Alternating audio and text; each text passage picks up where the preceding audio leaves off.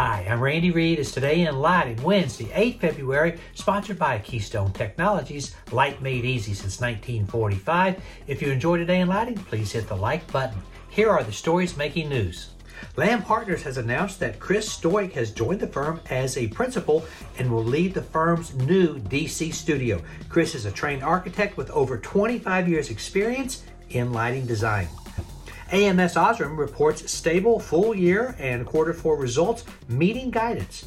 Quarter four revenue was 1.17 euros, but their CEO is stepping down at the end of March. Don Piper shares his design insights and guiding principles behind his ideas on the Get a Grip podcast.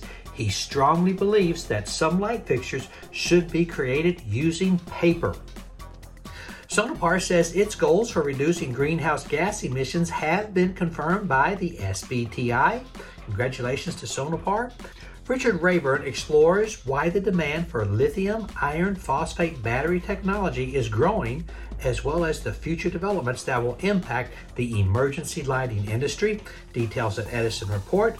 Ultralights introduces Solo, a collection of elegant pendants and wall sconces inspired by minimalist design, ideal for commercial, hospitality, and residential settings. Nuvo introduces its latest high pro temporary work light, suitable for both indoor and outdoor use.